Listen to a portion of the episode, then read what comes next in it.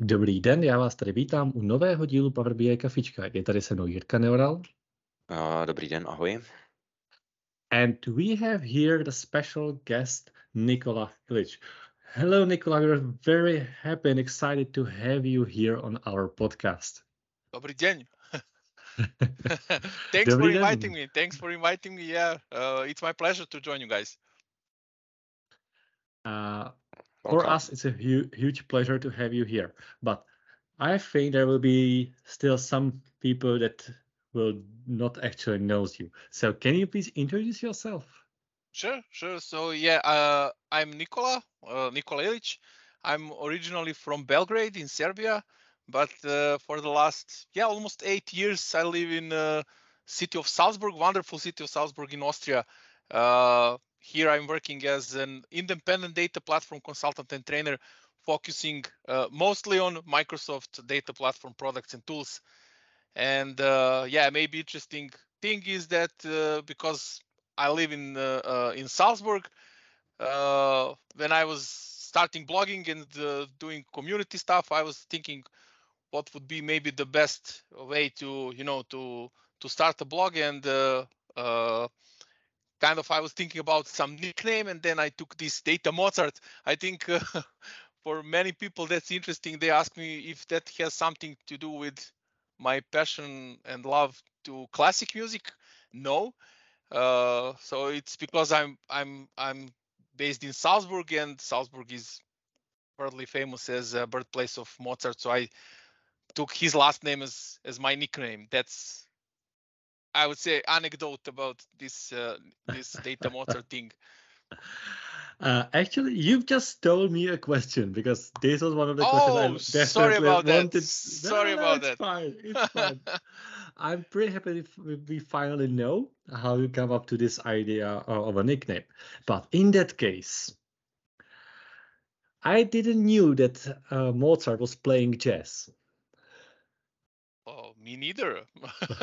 But you're doing your own show, which is a Data Jazzers next year. So Mozart is actually doing a jazz right now. It's not just me. That's cool. Yeah, that's cool. I agree.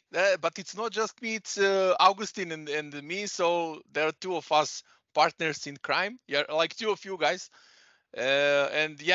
When we were discussing what would be the interesting name for the live stream, then we decided let's go with Data Jazzers.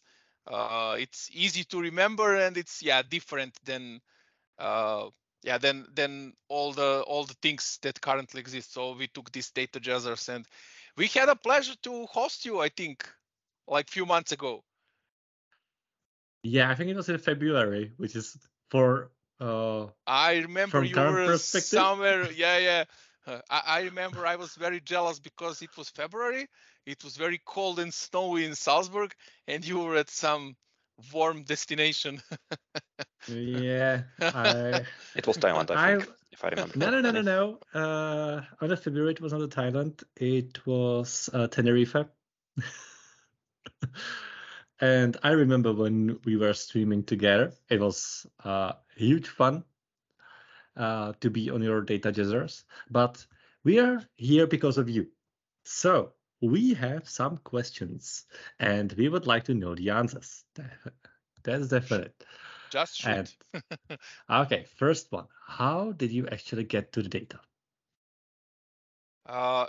It was a long time ago. I'm very old. Probably based on some of my answers, you will get the conclusion how old I am. It was more than a decade ago. So I started working with relational databases. That's my background. So I used to work with SQL Server.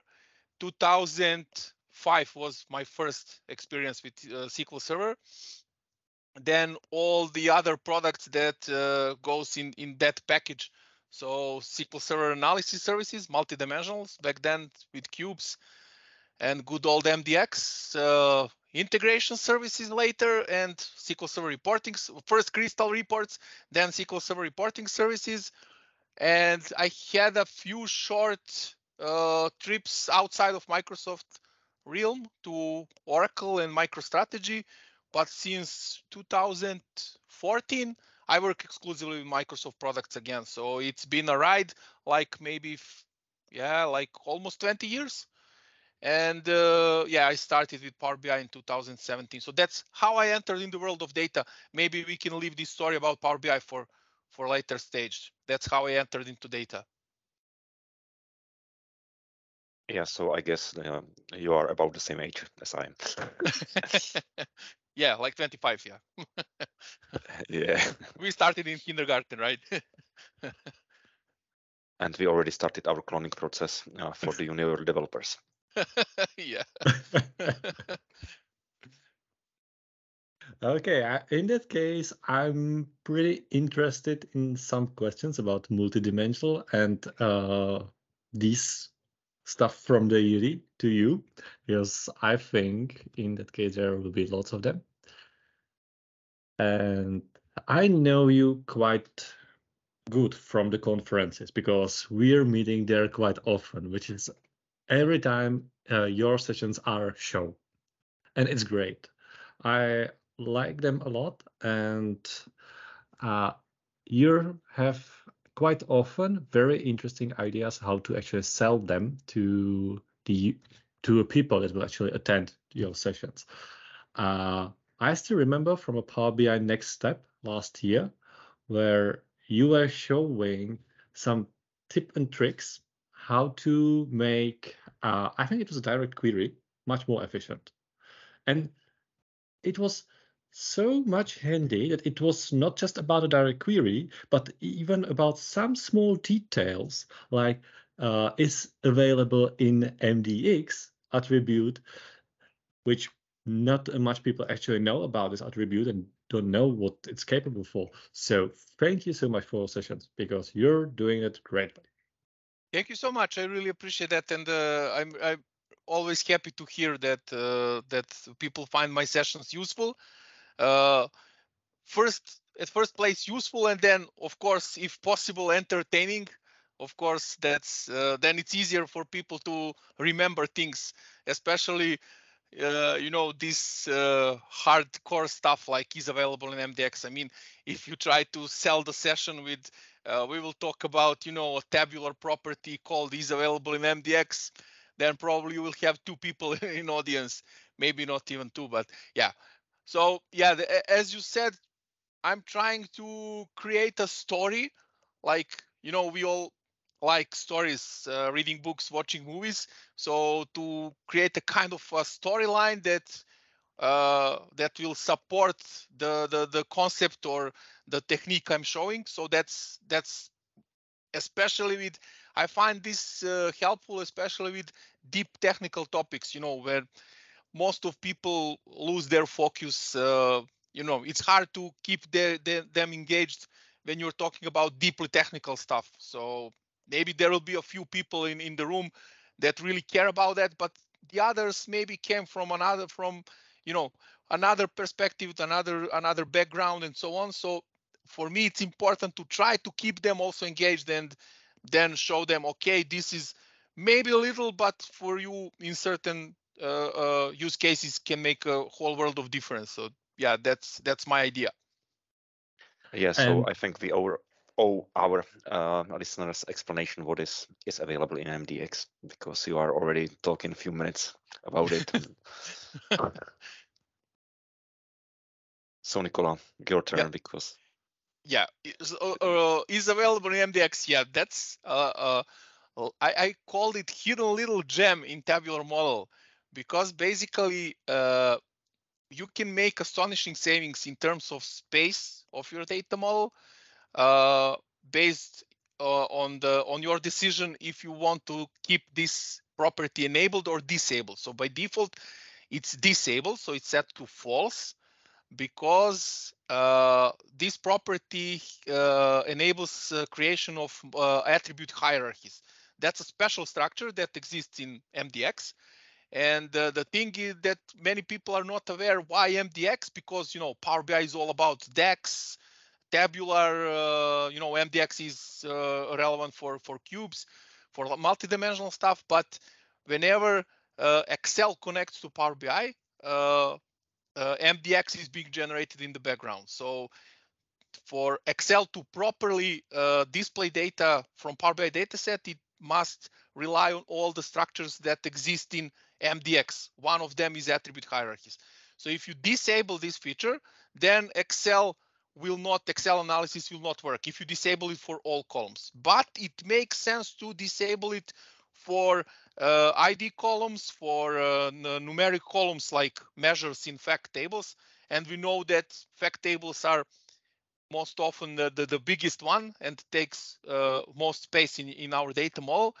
So when you are 100% sure that no one will use a certain column for slicing and dicing data in the rows in Excel pivot table, then you can disable this this feature, and then the size of the data model will be reduced because hierarchy size will be reduced. So in real life, I've seen examples of reducing data model size up to few gigabytes, but just by disabling this, depending how big is your data model, cardinality of the column and so on, up to few gigabytes, just by setting this property to true. So is available in MDX. To false. Sorry. So we need to disable it. It's enabled by default. Sorry about that. Yeah. So we need to disable it. Yeah. It's an equivalent of attribute hierarchy enabled in multidimensional arrays. Exactly. So we need to disable it for certain columns or for the whole model. And what I find very handy is I guess you guys know about best practice analyzer tool in Tabular Editor. So if you follow the first rule to hide all the columns, all numeric columns and all ID columns in your data model, then there is also a rule that will set all hidden columns. It will set is available in MDX to false for all hidden columns. So you can basically do everything with few clicks, and it's super handy. But again, there is a great video. I think Marco Russo did it. There are certain downsides. So because these attribute hierarchies contain some important information about your data, like minimum and maximum value within the column. So like, it's kind of like I'd like to think about it as an index in SQL Server. So data about minimum and maximum, information about minimum, maximum value. Also data is sorted alphabetically. So if you do certain things, certain DAX functions over this column, it may happen that it works slower if you disable it, but it's really edge case. So in most cases, I would say 98% of cases, you are safe to turn that option off for ID columns and for numeric columns. Excellent, thank you. Because in their communications, Microsoft in the past, they said that there's a business intelligence semantic model, and that you can query both sides, either DAX or MDX, to both types of data models. But from my personal experience, trying to query Tabular, although I'm a big MDX fan, that it was less performant, and that the same report, if I built it on top of some kind of snapshot table inventory, it was running for 2 minutes in MDX, and then I rewrote it to DAX, and boom, 2 seconds instead. Anyway, I never really liked DAX as a querying language. Now, what's your perspective on this? Which one do you prefer if you've got experience with both? Yes, so I used MDX for a long time, but not in recent in recent years. So I would say for many things I prefer DAX. It's more intuitive, especially from syntax perspective, and I think the learning curve is easier for DAX. Whereas there are certain things that I think MDX is more powerful. yeah, it's hard to compare. It's different. Yeah, yeah, I get your point. I meant rather for querying. Obviously, DAX is much easier, and the learning curve for extending the data model with calculations. Yeah, yeah. But from querying perspective, from evaluate and. Yeah. From querying perspective, I would argue that MDX is maybe better. But yeah, of course, depending on the use case. But I would argue that maybe MDX could be more performant. For certain scenarios. Yeah, I miss in DAX concept of navigating in the hierarchy. Hierarchies, yeah. Yeah, that's agree. One of the concepts that I love with MDX the most. Yeah. Sorry, Štěpán, I hijacked your next question. It's completely fine that this is exactly what I've expected. Once we get into the MDX, we will stay there. So it's completely fine. But I would like to get back to the topic of the conferences and of speaking, because we all three that we are sitting there and we are talking, we are doing sessions on the conferences and quite a lot. And me and Jirka were discussing what are our motivations behind that, why we are doing it, and what drives us to actually be able to do that. But you're the one who actually, I would say, done much more sessions this year than both of us together. Are you sure? So I don't know about you, Jirka. Sorry, I don't know about you, but Štěpán, I saw your name at many conferences. Yeah, just kidding. I mean, yeah. It's because I focus mainly on Czech audience, so it doesn't mean that I don't or can't speak English, but I got into a stage of life where I prefer to stay around home. I see. Completely understandable. Yeah, this year, yeah, to be honest, I think I had more speakings last year, but this year is also yeah, full of conferences and events. Yeah, basically, if you ask me about motivation, we can talk about that as well, about the number of speakings. So usually I'm open to anyone, whoever invites me, like you guys. So no, just kidding, of course. But there are many user groups around the world. They still do virtual meetups. So whenever someone asks me to present for user group, that's something that I especially appreciate. And then I try to accommodate it and find the suitable time whenever possible.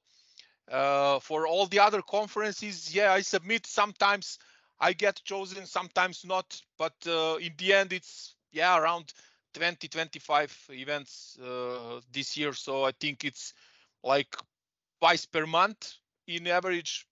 If you take off summer months and usually December and January are months where we are in the winter mood, so I think it's a nice number. It's a nice number.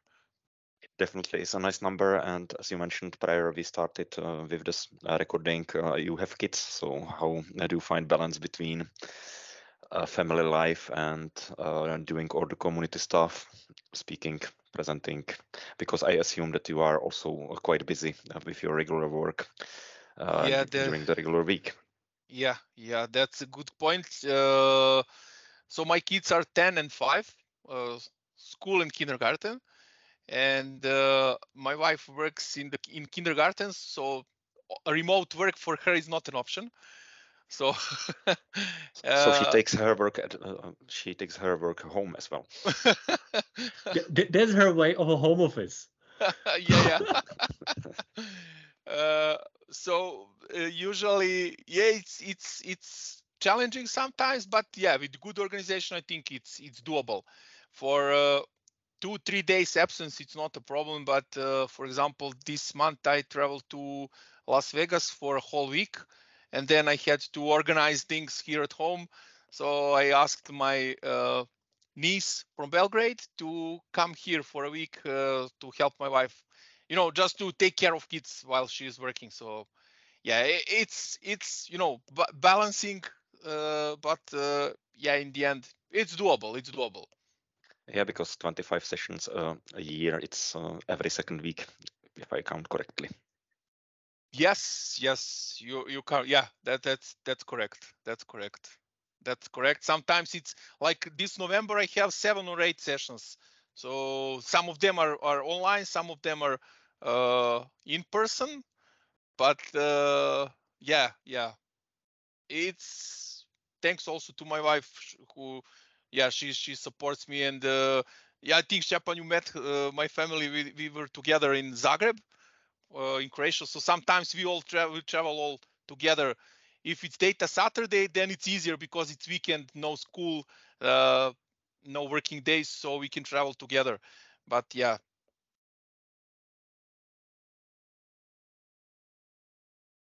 Okay, thanks. Sorry, I've closed my mic and I was not able to. I was not able to start it again. So okay. Thank you so much for sharing with us this background story, because I think this is absolutely astonishing in many ways. First, in a way that you are able actually make it work together with quite a large family, at least from my perspective. And 25 sessions per year, or I would not call it a session, I would call it a conferences or speaking in general, is very high number. So in that case, the motivation behind every time needs to be, and also the support, because I think we all know that when we are speaking a lot, the motivation is disappearing, and what's actually putting us back on a trail is actually the support that we are receiving from around. Yes, that's true. That's very true and well said. And what I wanted to add is it's not just about the session itself. So you need to prepare for the session. Okay, sometimes you will present a session that you already presented, but every year I try to create at least like 3 new sessions from the scratch. So it's, I don't know how people are aware how much preparation and how much time is needed to prepare the session.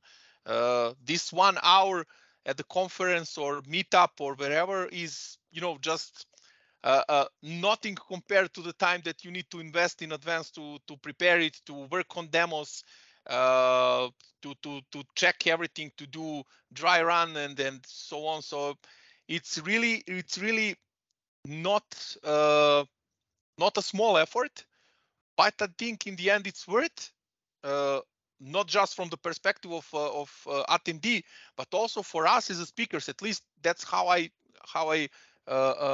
get it.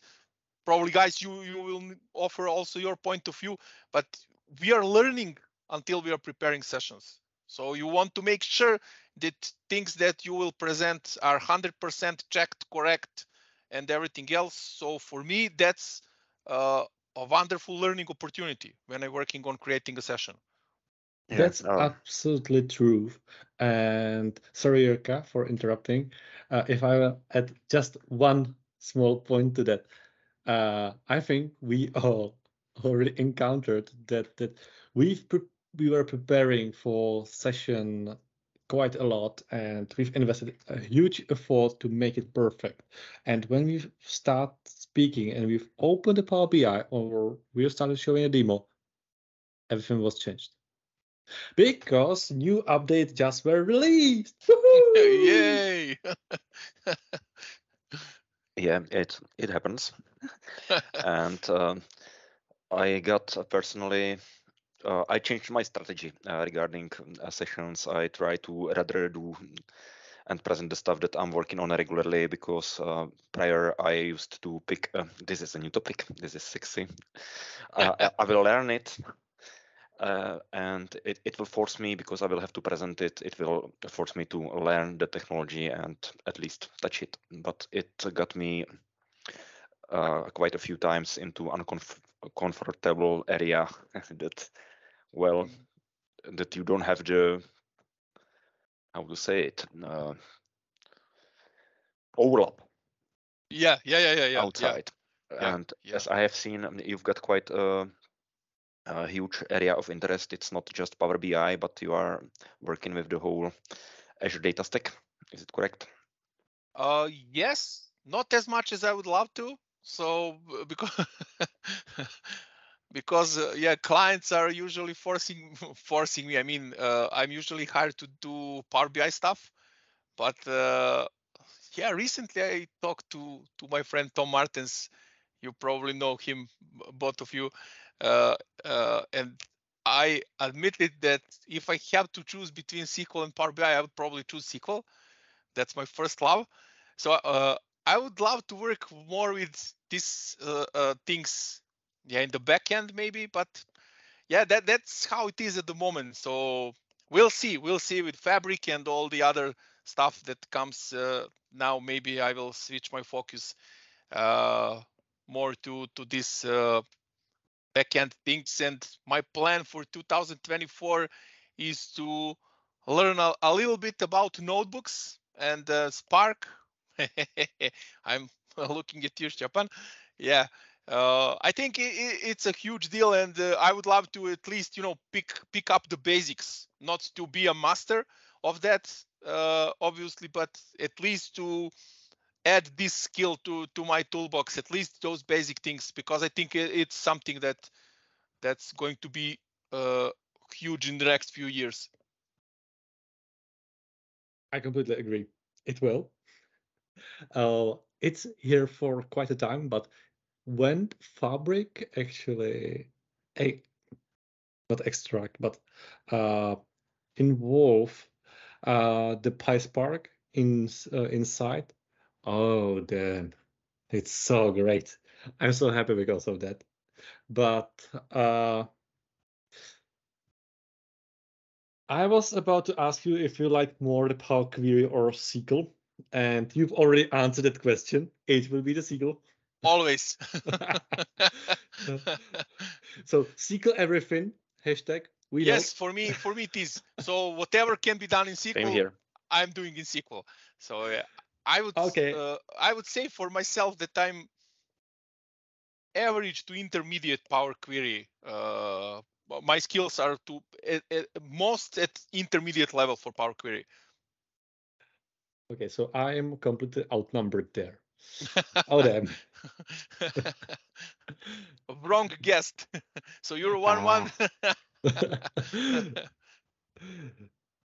Yeah, my level of Power Query is ends where the UI ends, so mostly. Yeah, but I know, Štěpán, you are very, very proficient with Power Query.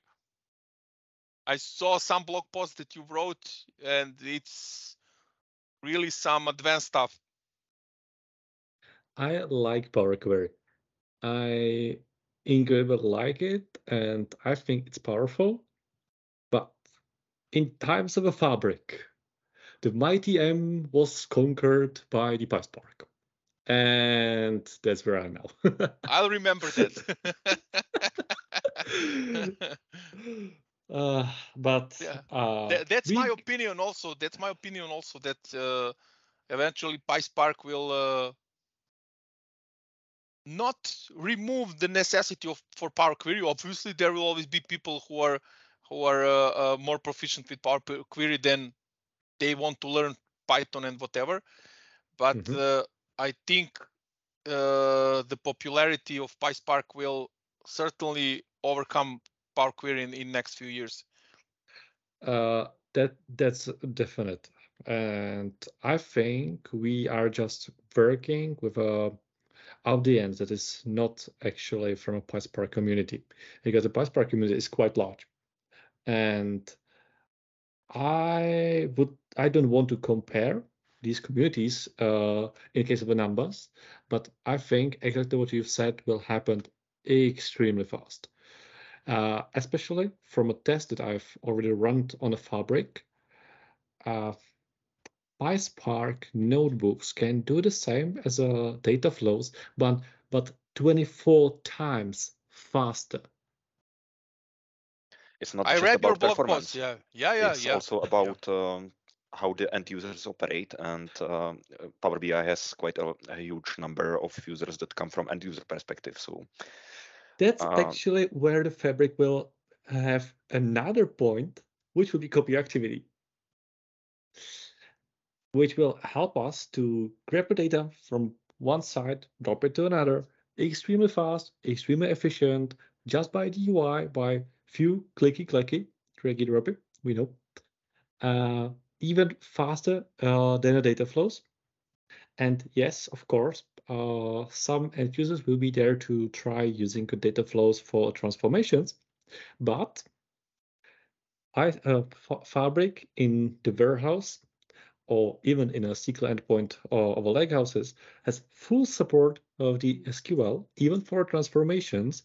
And for now, from what I was already able to test, the fastest way how to get the data into the warehouse from a lakehouse is not by a copy activity, is not by a PySpark notebook, is not by a data flows, but by a SQL procedure. A procedure, okay. Oh, okay.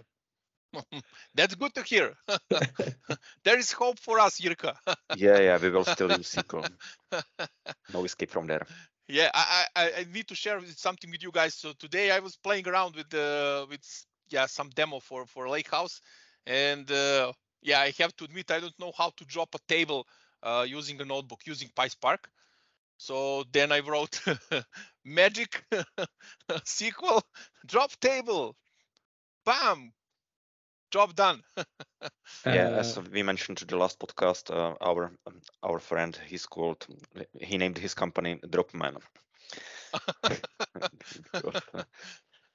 He's got some history. You can imagine why. You will be absolutely on a point. Of us at least once, at least 5 times dropped production tables or executed update command without where clause. Yeah. Yep. Sorry for interrupting. No, it's fine. But what you've said that you've actually deleted by the SQL, it's actually the complete the same way how I'm doing it every single time. Okay. Because it's the easiest. You will just create another cell. You will set up as the SQL. And drop a table. Get rid of that. Yeah, I was at the same time a little bit ashamed and a little bit proud of myself. Ashamed because I don't know how to do such a simple thing with PySpark, but still proud that my SQL skills are still relevant even today. I got it. Okay. Try to imagine that you have possibility to change free stuff in Fabric and a Power BI. What it will be? To change 3 things in Fabric and Power BI. Or make it work properly. Oh, that's I hope the product team is listening to our podcast today.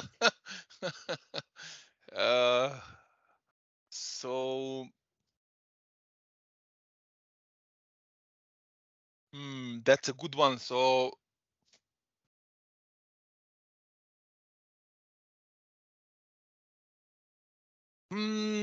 Some of things are coming, maybe. Then it's not relevant if I say that I would change this because I know that they are coming. We know that they are coming, like visual calculations that Jay showed. I think that's a huge step for let's say regular Power BI users, so they don't need to worry. That's something. Second thing. It's also coming. So a better version control and deployment options. That's the second thing that I was really missing in Power BI.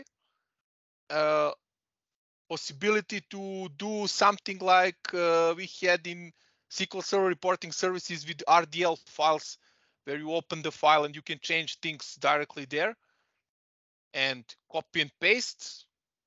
I'm dreaming of having a possibility of doing that in Power BI. So if I want to reuse a specific visual, I don't need to create it from the scratch, configure it and everything. I can just grab it from the file, paste it in another file, bam, I have it in my report, for example. Then what else? I can't imagine anything else at this moment. I'll continue thinking while we are talking, so maybe I will come up with something. I think it's completely fine, because that maybe having things work, it removes work from consultants, so it's counterproductive for us. Fair point. Fair point. Okay, that's much better point that I was about to say. Let's stick to that. Yeah. Yeah, so you just mentioned reporting services and copying stuff. I just realized, and I wasn't aware, that there are data-driven subscriptions in the service, and I overlooked the blog post that announced it. Yeah, that's the new one, cool. Right? Yeah. That's cool. So I think SSRS had many great features that were not supported in Power BI until last few months, or let's say a year. Where they probably realized that many companies are still relying on those features that were available in SSRS. So yeah, the data-driven subscription is one of them. Yeah, that's the one I was missing the most, because still with all the rollable security setup and good one, deliver everything just. Yeah, definitely. Parameters, yeah. And have you ever used Power BI as a front end to multidimensional? If I'll get back to this part. Yes. So in one of my previous companies, we were completely on-prem shop, and they still are. So this company is still on-prem shop, still working with SSAS multidimensional. I saw that. And yes, I was using it as a front end for SSAS, but it was painful experience. Same here, because creating DAX calculations on top of live connection is blocked. So it's cool until you have access to the model, to SSAS model, and when you can do everything on the model side, and then you just connect Power BI to visualize the data. That's fine. Up until the point where you need to introduce something additional in the report itself, then it becomes painful. At least that's my experience. So in the end, I remember I finished importing data from SSAS multidimensional into Power BI, which is completely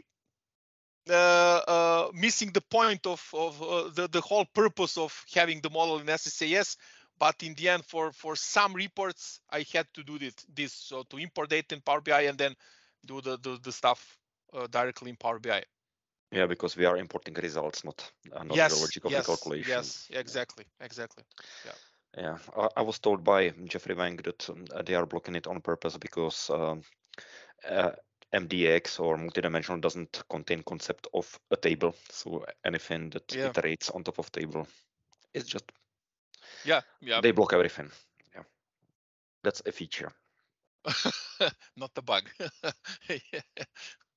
yeah. But that's my experience. I would love to hear if someone has some better experience using SSAS multidimensional with Power BI, but I think it's not designed to work that way, yeah. And what is your best addition lately to Power BI? What did you like the most? As I mentioned, those data-driven subscriptions. What's your favorite feature and why that was added lately? My favorite feature, definitely from last, let's say, year or so, is are field parameters. because some really, really common and usual tasks were pain in the ass. Sorry for that phrase, but to implement before field parameters came. So I remember whenever we had to implement like switching different attributes on axes, there were usage of three test function in DAX, so some complicated stuff that was horrible for maintenance and then for extending and so on. Now with field parameters, you just click bam, bam, bam, and it's done. So for me, field parameters was a real game changer in terms that so much improved development process, ease the development process, speed up solving most common business requirements in a very easy and straightforward way. Field parameters, then also what I liked was introducing multiple audiences for Power BI apps. Also, I think it was last year. And from this year,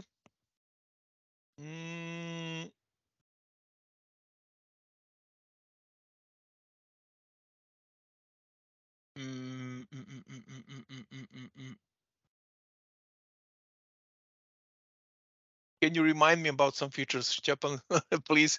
In the last update, there was calculation groups editor. How do you like calculation groups? It has many limitations. Yep. Probably they will get there to be on a parity with Tabular Editor, but not yet.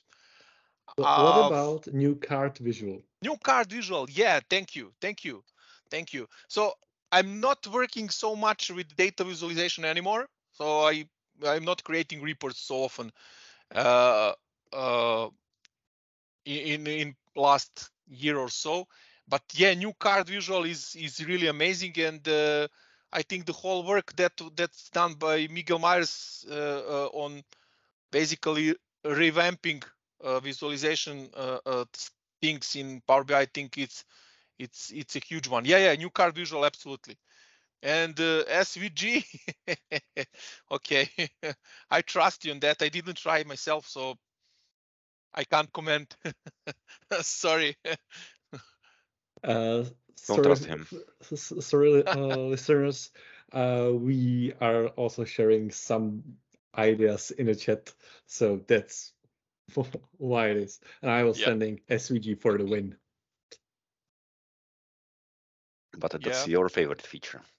Not Nicholas. But it has it's in common with the new Power BI card visual, actually, because last year on November, I think it was, we received the support for a second dimensional setup in the matrix for the SVGs, which was a first highlight for them. Until that day, we were able only to set up it as a square, which was not quite friendly, to be honest. But in the new visual card, we can create absolutely everything that we would like in the SVGs, even with our animations. It's so fun. Okay, I'll follow you for more tips on using SVGs. I'm not too much in data visualization. Sorry, so I probably skip some of those improvements recently, yeah. But I think we have one more stuff that we know that you've already tested it, and from what I've heard and read, you like that, and it was a semantic link. Ah, yes. So I'm still playing around with it. Yeah, but good point. Yeah, I heard about it at Vegas. It was announced in Vegas. And at first glance, I didn't realize the full potential. And then when I read the blog post, twice at least, then, yeah, I started to get some ideas how this can be leveraged. And I think it's a really interesting extension of everything that we were doing in recent years. And I had a pleasure to meet a guy from Microsoft. By coincidence, he lives in Salzburg. who works on this feature. And from what I talked to him, this feature will be really, really something to look for in the coming months. And I know that they are working on some cool new things. But yeah, guys, I again have to interrupt you because Štěpán already read the blog post, but I think our listeners didn't. So. Okay, yeah, sorry. If we can start from the beginning. Yeah, sure. So basically, semantic link lets you connect to a Power BI dataset or semantic model.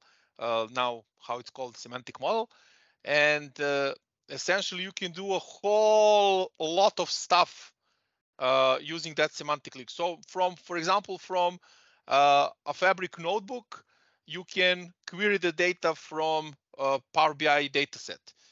You can execute DAX measures. You can visualize dependencies between the measures in your data model, which is super handy if you have a huge model with 500 measures. You don't know the dependencies between them. It's super cool and super useful that you can visualize that. So you see how measures are interconnected and so on. You can, as I said, execute DAX. You can combine data from multiple different data sets and create, like I called it in my blog post, augmented views. So essentially, imagine that you have one data set with a certain data and you have another data set that has some overlapping data, but also some different data. So you can write like a join in SQL. Literally in SQL, you can write a join and join two Power BI data sets and create another one which will combine data from two data sets. So possibilities are really, I can't say infinite, but there are many, many, many possibilities how this semantic link can be used. This is just we just scratched the surface, I think, at this moment, and this is definitely one of the things that I will eagerly waiting for how it develops. Thanks for bringing that, Štěpán. Yeah. Thank you for explanation. I really needed to, because the semantic link is something that it's really huge. And it has a great potential to help us as developers to have some developments much easier. I've already seen some very interesting usage of a semantic link, because if you combine a semantic link and a Python library for a tabular object model, you're able to receive all partitions in your data set and start refreshing them. So I've seen on Twitter lots of people cry about a possibility to refresh data sets by the pipelines, but you can actually do that. You can do it directly from notebooks by calling for the semantic link, receiving all what is needed, dropping it into the Tabular Object Model library, and starting to refresh, even without the REST API. It's so cool. Yeah. I mean, I can imagine people who are familiar with Python more than me, that they will have many, many more use cases than I have at the moment. In my blog post, I use SQL, of course, but for people who are proficient with Python, and basically they can leverage their skills now within the notebook, and as you said, to refresh partitions, to refresh. Yeah, that's amazing opportunity. Yeah, I have a question. If you had more time, which IT skill would you learn at the moment? Where would you spend your time? Python. Because we are discussing here Python, and it was always, for me, something behind the fence. So yeah. Python would be your preference as well. Same for me. I was reluctant to start learning Python for years, but now, because I will definitely stay in Microsoft realm, and Fabric will be more and more, I think, notebook and Python oriented. Okay, you could still do many things with SQL as well, and that will stay for sure. but I think that more possibilities will be opened if you know how to leverage PySpark, for example, like semantic link, or I think many new features that will come in the future will more rely on these skills. So that's why I want one of my goals for 2024, which I already set, is to learn at least basics of Python. Jirka, if you have some resources, please feel free to share with them with me. Yeah, I would love to, but again, I'm at the same stage. I would like to, but then we will ask Štěpán. Yeah, Štěpán, where to learn Python? Where? I don't know. Just start to try using that. I think it's the easiest way. As always, the easiest learning is learning by doing. Find a use case that you're able to do in SQL, in M, and start replicating that inside the PySpark. I think it's the way how you can start learning the thinking, what if it's suitable with type of thinking you currently have.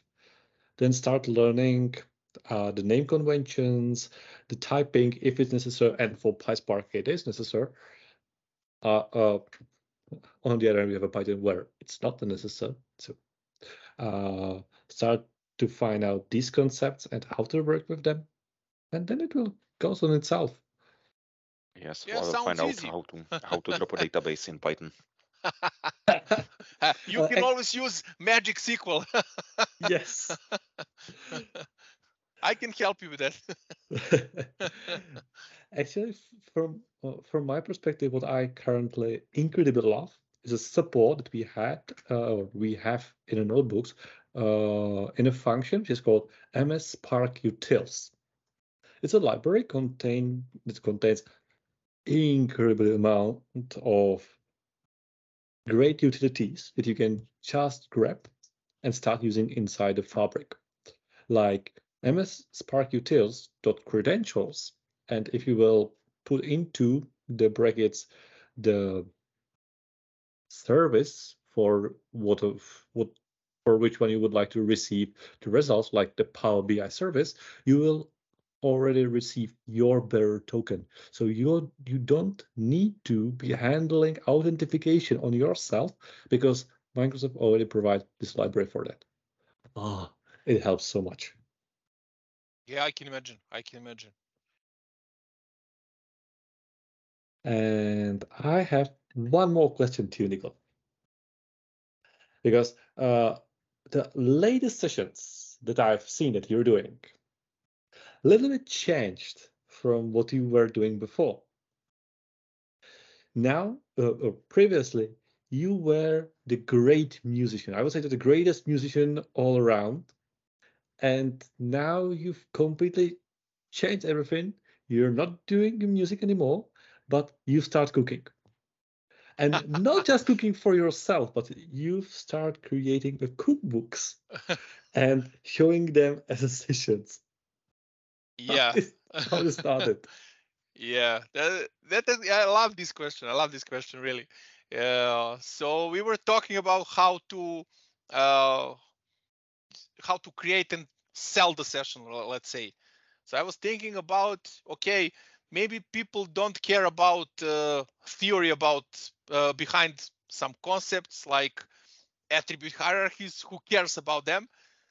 Show me the problem and show me the solution. You know, like in cookbook, you have like, okay, this is ingredients, and you do this, and you get this. This is the final result. So that was my idea why I called the session cookbook, because basically I think there are 9 or 10 different recipes. So it's really from the real world. So things that I picked up during my work with Power BI. And from my experience, whenever we face some challenge, we can be sure that other people also face similar challenges, at least. So not maybe 100% the same, but very, very similar. So they can apply those tricks and then tips that you show them to solve their problems. And for me personally, biggest win is after these sessions, like cookbook sessions, people are coming or writing me on LinkedIn or a few days after, hey, thanks for this idea that helped me solve the problem. Thanks for this tip. I had something similar. I just changed, you know, X and Y, and it all works. So I think people love those sessions with simple tips and tricks. So it doesn't have to be always, you know, deep dive explaining MDX attribute hierarchies and all this stuff. Sometimes it's just, you know, two use cases for field parameters that I'm sure that will, for 95% of people, they have the report that cries for that. So that was my motivation, my idea why I compiled those recipes in a form of a session. So it's 9 or 10 small things that, yeah, can help basically everyone who works with Power BI. And of course, as a father of two, you need to learn how to cook. Obviously, how to boil the eggs and how to cook spaghetti and yeah. So you're a Gordon Ramsay plus Mozart. Okay. Yeah. Yeah. Maybe I will change nickname if I move from Salzburg.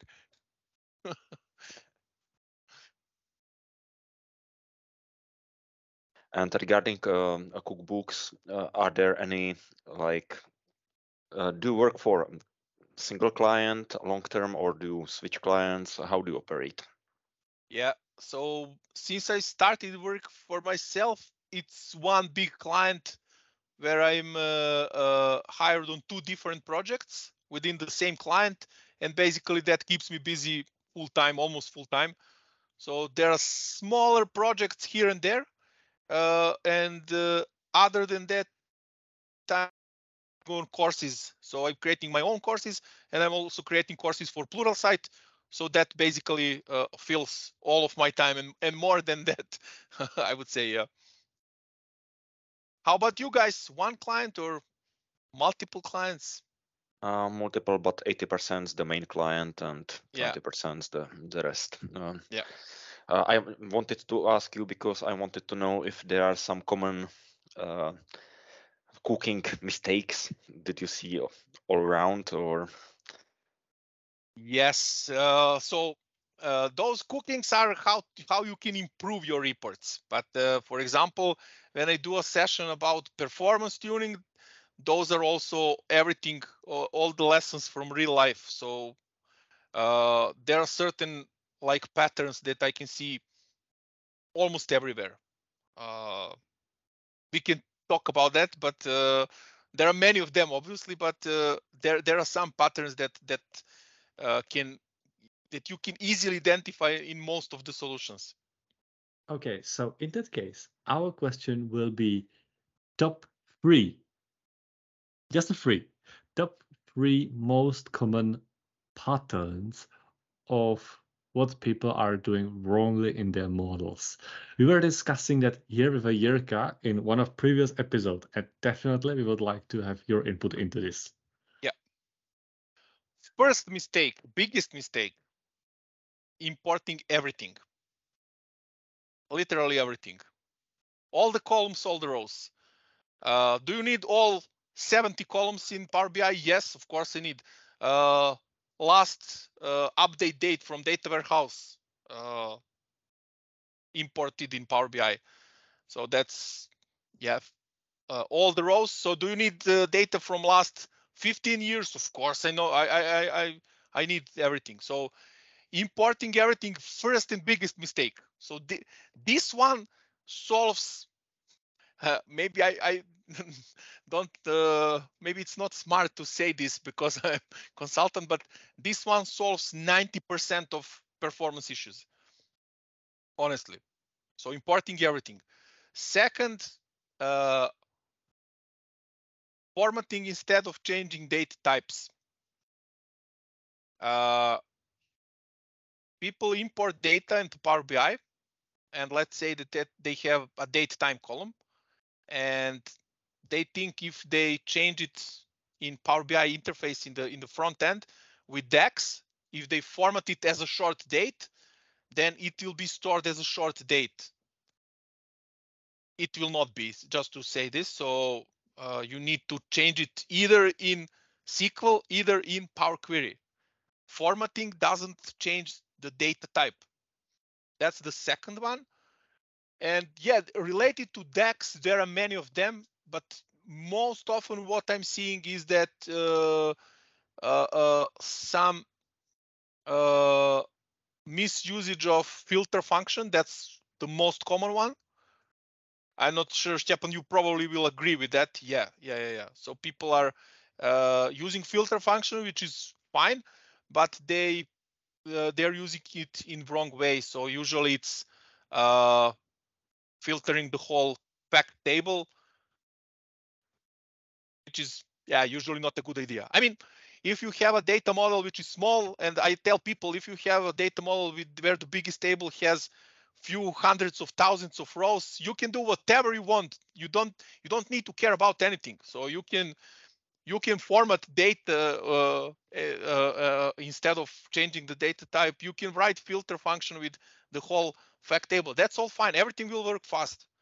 But you know, people create solutions when they start using Power BI, and in this first round they maybe have 500,000 of rows, but in, I don't know, 6 months it becomes 5 million. Then in 6 months it becomes 20 million, and then everything that used to work now doesn't work anymore.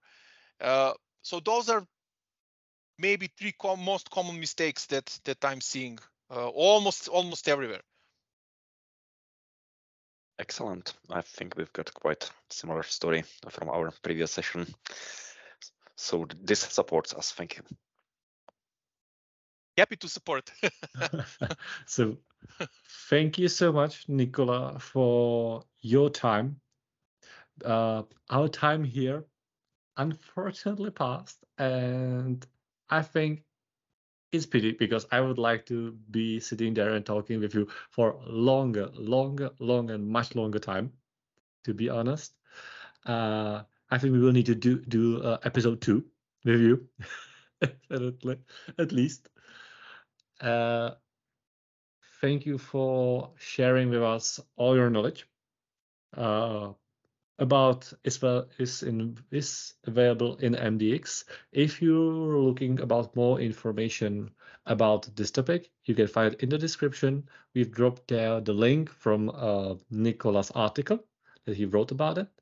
Then definitely we thank you for sharing your story about the sessions and what drives you. And then the fabric, the things that you like, that you don't like that much, like the Power Query.